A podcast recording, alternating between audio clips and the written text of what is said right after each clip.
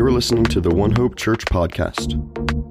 The following audio is from the weekly gatherings of One Hope Church in Orlando, Florida. We pray that you'll be encouraged and challenged as you listen.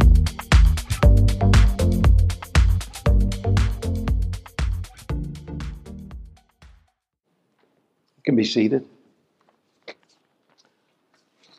Well, good evening. I'm John Baxter. I'm uh, an elder here. For some of you who don't know uh, who I am, it's my uh, privilege tonight to open the Word of God for us.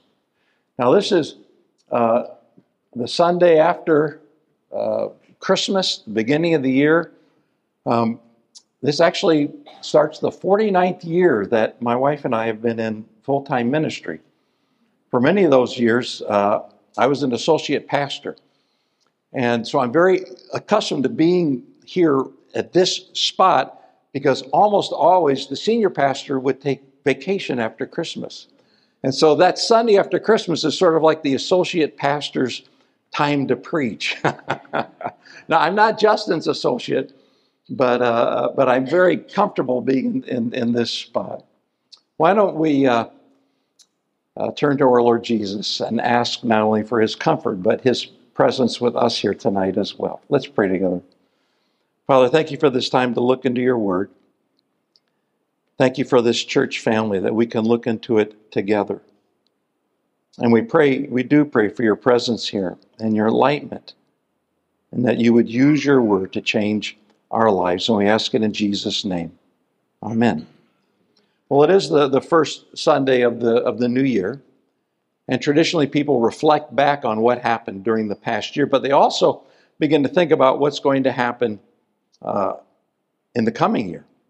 This will be an interesting year for Jan and I. This is the year that we'll actually end our full time ministry. At the end of this year, next uh, December, we'll be moving towards retirement. So that, that means a whole new set of experiences uh, lie in the future for us. Some I'm sure will be joyful, some will be great. Some probably won't be so happy. Some will be uh, challenging and difficult. You know, it was last year, right around this time, that we received word that a very dear friend, actually, he had been an elder uh, in the churches that I pastored, Jack is his name, that he had uh, diagnosis of pancreatic cancer. And this came right after an incredible high for him. He had actually won uh, an NCAA championship years ago, back when he was at the University of Colorado in men's gymnastics. And that fall, uh, they had invited him to, uh, to be presented at the halftime of a Colorado football game as a new entry into the Sports Hall of Fame for the University of Colorado. So, after a successful career in business and retirement, now he's being recognized as being a, you know, an excellent athlete in this past it's hard to imagine that he, he could have been at a, at a greater high. And then just a few weeks later, he receives a diagnosis which is really a death sentence pancreatic cancer. Very few people survive pancreatic cancer. And I'm sure that, that in the confusion and, and, and all the ambiguity that was going through Jack's mind, I, don't have to uh, speculate about it because we were in conversations. There were many things Jack wanted to know. Why was he now in this difficulty? Why, after such a great high, had been brought to such a low? And there may be things that you're experiencing right now. Without doubt, there are going to be things in the future where you're going to be asking the same sorts of questions. You're going to be, you're going to be wanting to know what is it that we want to know in a difficult time? What should I be what should I be knowing? What should I be doing? What should I be experiencing? Well, in, in answering that question, what do we want to know in a difficult time? If we look at, at our experience over the years, we, we tend to want to really move in, in, in two directions. The first is we want to find causes, don't we? What, what caused this thing to happen? And hopefully, if we find some causes, then we might actually begin to understand some solutions. You know, there are many areas in life in which that's a very appropriate thing to do. You know, that's what, what science is all about. What causes uh, this disease? Uh, what, what, what causes a, a, a vehicle to run more efficiently. And so we have many places in life where, where it's completely legitimate. It's wise to seek causes and to find solutions. But you know, that's really a limited sphere. There are many, many things in life we just simply can't determine the causes. And yet we want to know them, don't we? We want to be able to say, well, this happened because, because of this. And if I hadn't done this, then, then I wouldn't be where I am. And we seek for these sorts of, of understanding of causes and possible solutions because deep down we want, we want to control. And there's in a sense, though, in which that can create an illusion of control, particularly when we're dealing with people. We think if I could just have said this, or if I just acted this way, if I just, you know, uh, uh, done this thing, then they would not have reacted that way. They would have they would have gone the way that I wanted. Things would have happened the way I wanted. And when we begin to think like that, when we begin to think that, that we actually can somehow control others, we begin to manipulate, don't we? We begin to, to plot out how we're going to relate to these people so we can get them to do the things that we want them to do. But that in itself is still illusionary. And so it leads to a, a cycle of frustration because we really can't control other people. There's so much in life that we, we simply don't understand, we simply don't control. And, and it leads to a, a, a cycle of, of, of wanting control and then in disappointment and anger and continuing manipulation when we don't get that control. And that's something I've experienced in my own life because I'm afraid of those things that I don't control if they lead to difficulty or pain or disappointment. The second common movement when, when we face difficulty that we don't really understand, we don't know why we're there, is then we can move towards judgment. Someone's at fault for this. I, I shouldn't be experiencing this. Someone needs to, to pay for this. You know, in my own lifetime, I've seen just an explosion of medical malpractice suits. That when um, the doctor that delivered our last child, Eleanor, he told us that he was retiring from delivering babies but he had to continue to practice for another five years to cover his medical malpractice insurance. Because he could be sued for five years, even after the last baby was born. And there's been, uh, in my lifetime, just an explosion of people suing doctors because they there's just an illusion that somehow the doctor should be able to control. He should be able to heal. He should be in charge. He's the, he's the professional. Particularly when people have abandoned a belief in God, they have to place their trust somewhere. So perhaps the doctor, and if he, if he disappoints, if he lets us down, then there's anger. And there's this desire for judgment, desire for someone to pay. It's as if we were saying to God, somehow the, the, the, the reality of the fall of mankind should not apply to me. It shouldn't apply to me. I should not have to go through pain and difficulty. Someone must be at fault. So when we face difficulty, when we face times of, of pain, of confusion,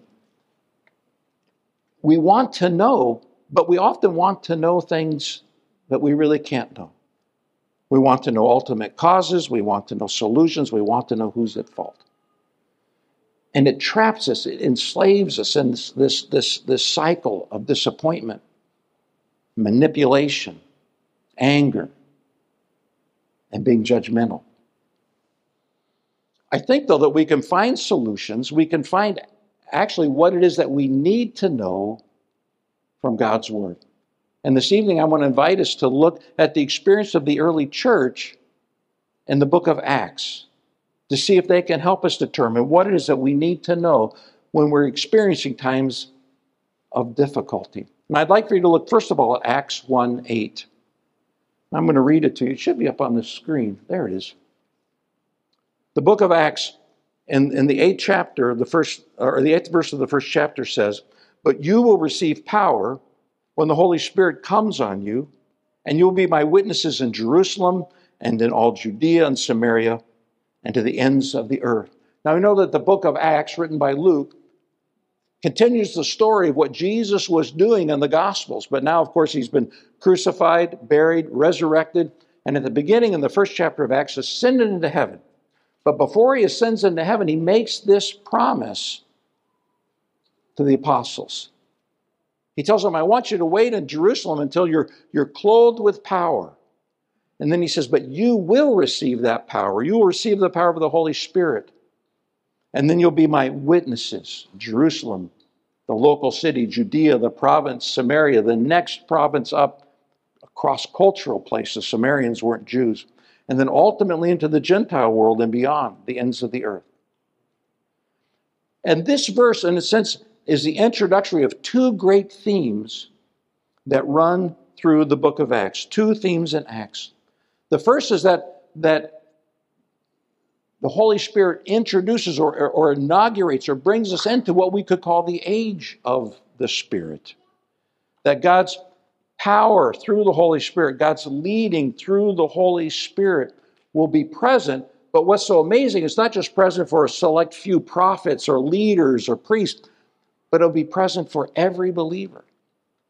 There's a democratization of the power and the presence of the Holy Spirit. So, in the very next chapter, the Holy Spirit falls upon the disciples and, in, in, in, uh, little tongues of fire is what's manifested.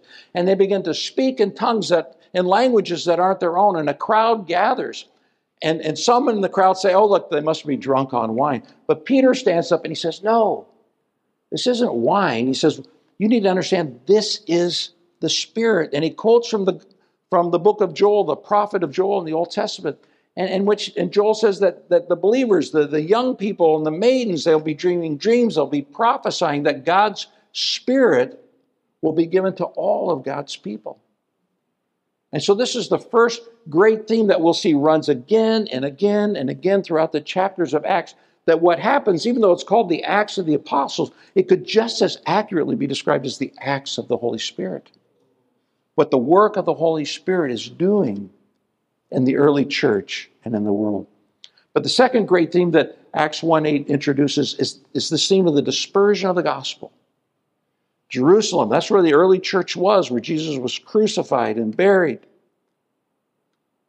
It's where he's resurrected and where he ascends to heaven.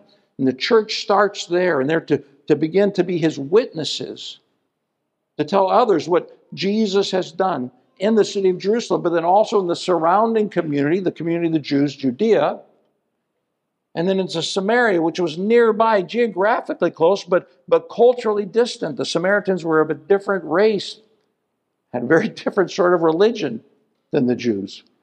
And then finally to the ends of the earth. And we see that progression actually happen in the book of Acts.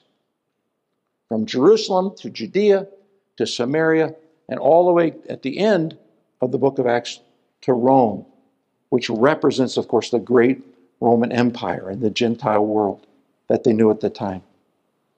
And it starts off very, very well that in, in the second chapter of Acts, when Peter's preaching, thousands come to Christ, 5,000. A few days later, he's going to preach again, and 3,000 will come to Christ. And the church is growing, and we're told that they, they were held in favor by the people of Jerusalem. And God was adding to their numbers every day. And so this promise seems to be going very, very, very well until there's an unexpected setback. And we want to look at that setback and the church's response. And we see it in two passages. First, in Acts 8, Acts 8, verses 1 through 5, and I'll read those for us. It says that on that day, and this is the day that Stephen was stoned. Stephen was one of the leaders. He wasn't an apostle. He's called a deacon, a servant in the church. He's a very powerful preacher. And he was stoned for his faith by the Jewish leaders in Jerusalem. And on that day, a great persecution broke out against the church in Jerusalem. And all except the apostles were scattered throughout Judea and Samaria. Godly men buried Stephen and mourned deeply for him. But Saul began to destroy the church, going from house to house. He dragged off both men and women and put them in prison. and those who had been scattered preached the word wherever they went. Philip went down to a city, Samaria, and proclaimed Messiah there. So the church is scattered. This was unexpected, unlooked for, and certainly unwanted. A difficult time. People were being thrown into prison. Saul had been, or uh, Stephen had been, had been murdered. So the church is, is thrown into confusion and it's scattered. But it's scattered, as you read, throughout Judea.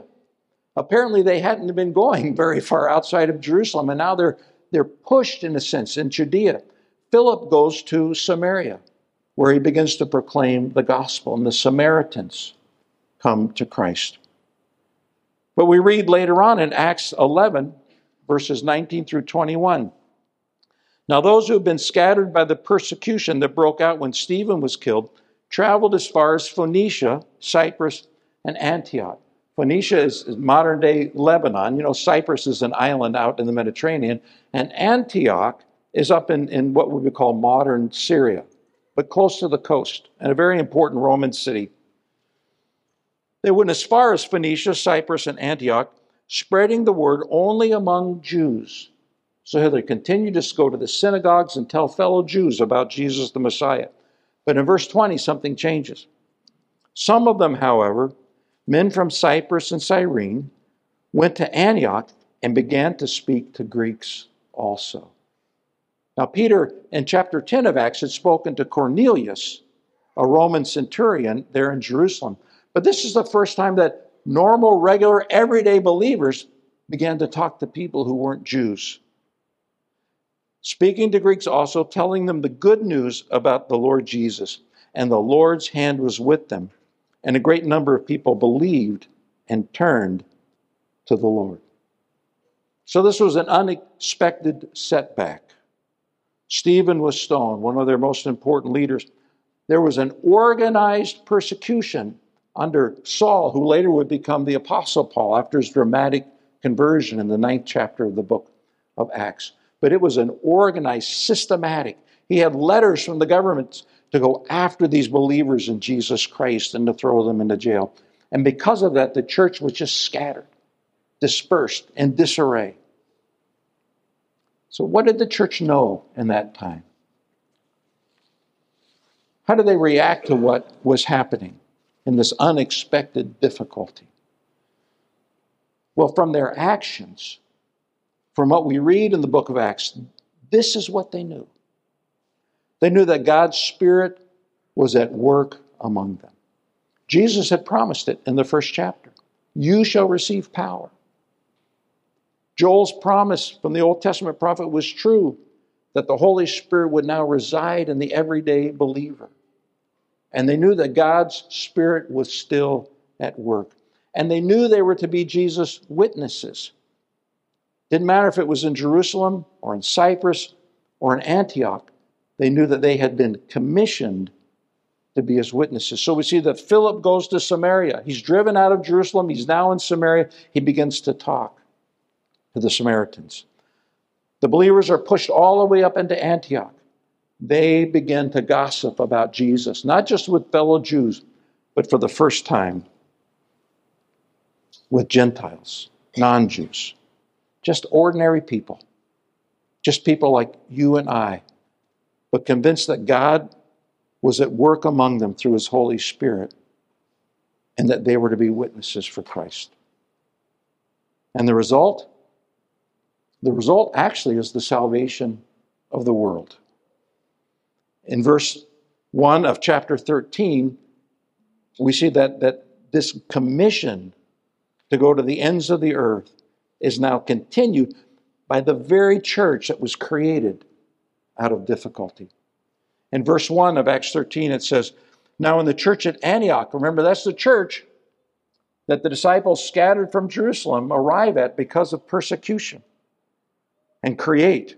Now in the church at Antioch, there were prophets and teachers Barnabas, Simeon, called Niger, Lucius of Cyrene, Manaen, who had been brought up with Herod the Tetrarch, and Saul. Remember, Saul had been converted in the ninth chapter and now is a member and a leader at the church at Antioch. Verse 2 says, While they were worshiping the Lord and fasting, the Holy Spirit See, this is the acts of the Holy Spirit. He said, Set apart for me Barnabas and Saul for the work to which I have called them. And so after they had fasted and prayed, they placed their hands on them and sent them off. The two of them sent on their way by the Holy Spirit. They went down to Seleucia and sailed from there to Cyprus. And that's the beginning of the great missionary journeys of the Apostle Paul. And because of those journeys of the Apostle Paul, the gospel begins to spread throughout the entire Roman Empire. And finally, as we said, the book of Acts ends with Paul standing in Rome proclaiming the gospel. And it's because of that mission of Paul to the Gentiles that was, in a sense, created and fostered and given birth by this church that grew, that came from difficulty, that came from persecution, that the gospel spread not only to the Roman Empire, but throughout the world. We are sitting here today because the believers in Jerusalem were scattered by persecution and talked to Gentiles in the city of Antioch. And from that church, they sent Paul, the apostle, to the Gentiles.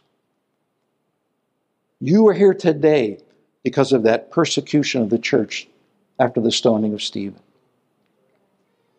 Antioch, the Gentile church, it was the sending base.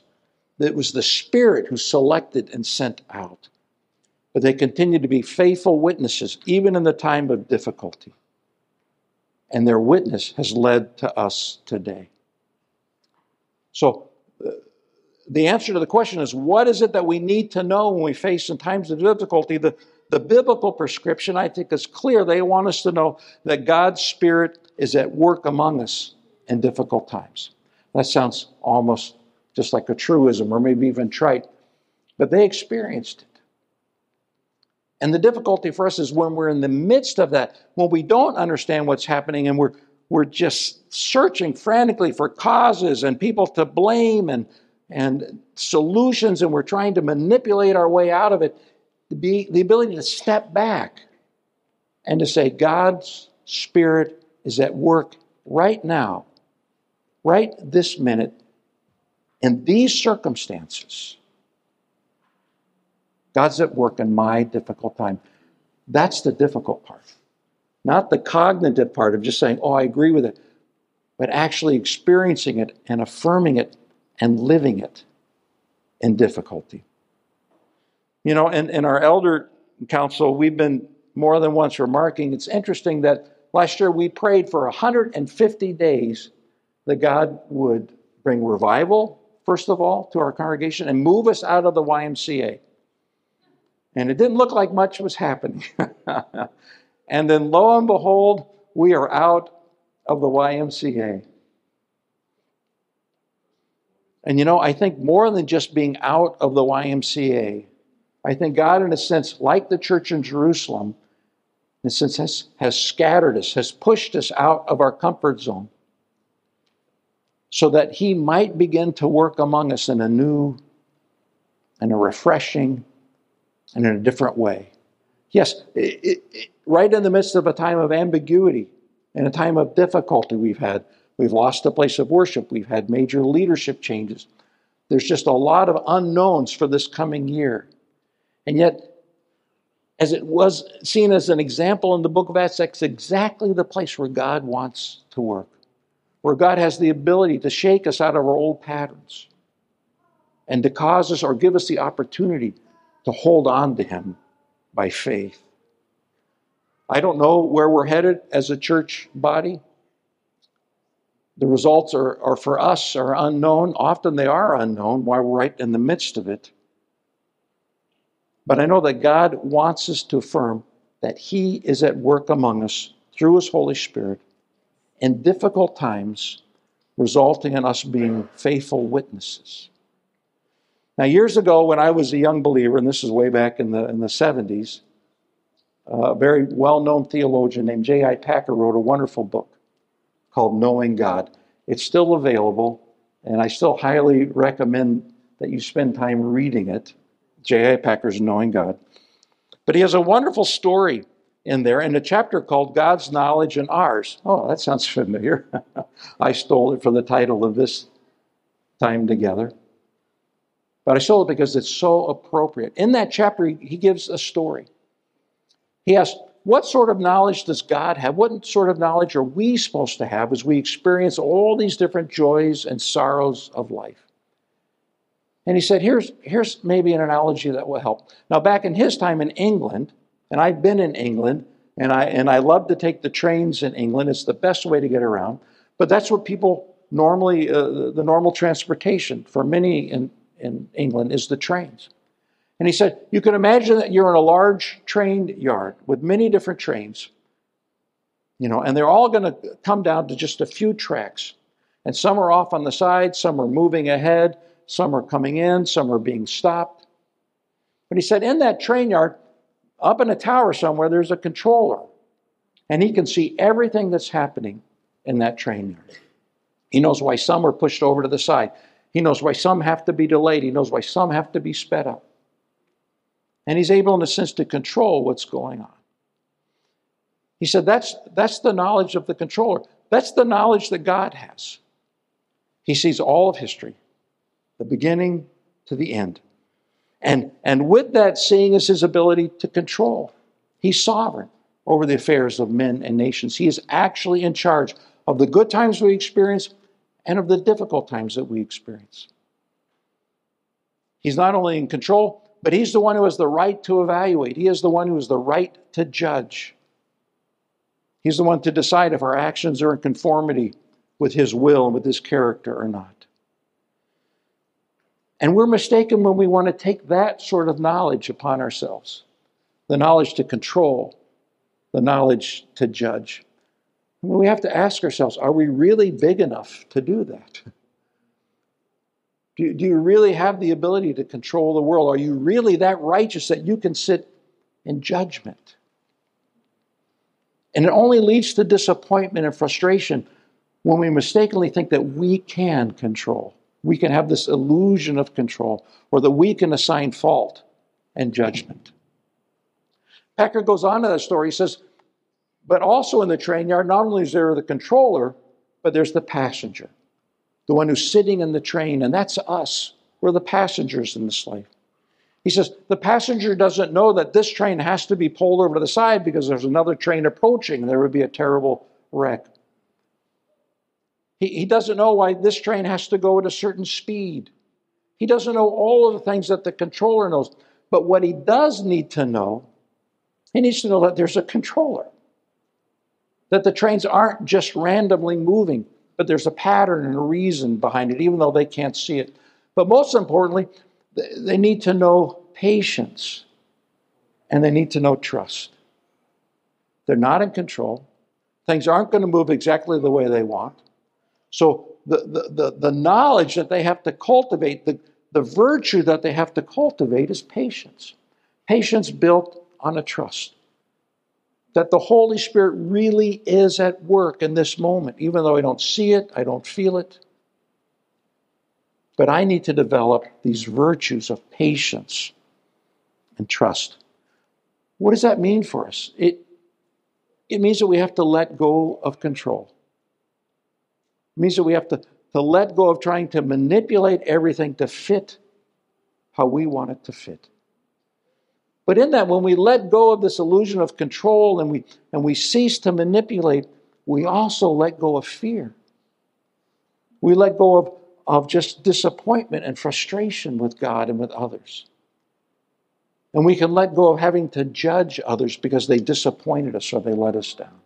And it breaks that vicious cycle that's what we need to know. We need to know we're the passenger, God is the controller.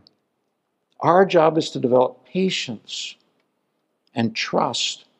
And trust in continuing to do what is good, what God has asked us to do, what He's called us to do in the time of difficulty. You know, we visited my friend Jack this fall because he's very dear to us. And we expected just Bad news. but when we got there, he lives out in Montana. Jack told us that he was in a, a sort of miraculous and wonderful time of remission, which is very rare for pancreatic cancer. And the doctors were saying we don't really see a whole lot that's wrong with you at this moment. Now, that could change tomorrow. We could get an email, we could get a text tonight saying the cancer has come back. Jack doesn't know what the future is. He's, he doesn't believe that he's in control of his future. He's not seeking to somehow manipulate God and, and, and, and to giving him the future that he demands. He's not angry at God because it wasn't the future he thought. Actually, Jack reports to us that, that his spiritual life has never been stronger, fuller, or more full of joy. Because he was willing to develop those virtues of patience and trust and continuing to do what God has asked him to do, even when circumstances weren't exactly what he wanted. I don't know what's going to be happening in your life this year. I don't know what's going to be happening to One Hope this year. But I know two things God's at work among us in the community through His Holy Spirit. And I know that He wants us to continue to trust Him and to be His witnesses, to believe in Him, and to commit ourselves to Him. What would that look like for you right now? Is there something in your life right now that, that there's just a deep disappointment with God about? Things have not gone the way that you expected them to go. And, and if you're honest and you reflect, you're, you're seeking for some sort of control over it. And maybe there's even anger or fear when you're not achieving this level of control. What would you need to do tonight to break that cycle? What would you need to say to Jesus tonight to affirm that He's at work through His Spirit right now in this difficulty? Let's take a second and let's say those things to Him. Let's pray. Just in the silence, if there is a difficulty, a disappointment, an anger, if you're holding someone in judgment, can you say to God, I don't want to do that anymore? I want to let go of my just poor efforts of control. I want to release them to you. I want to affirm that your spirit is at work in difficult situations. Can you also say that, that you will embrace these virtues of patience and trust? And that you will commit yourself to developing the spiritual foundation, the renewal of your mind through scripture, prayer, worship, through this community. To have that mindset become your mindset. Can you give whatever it is right now to Jesus?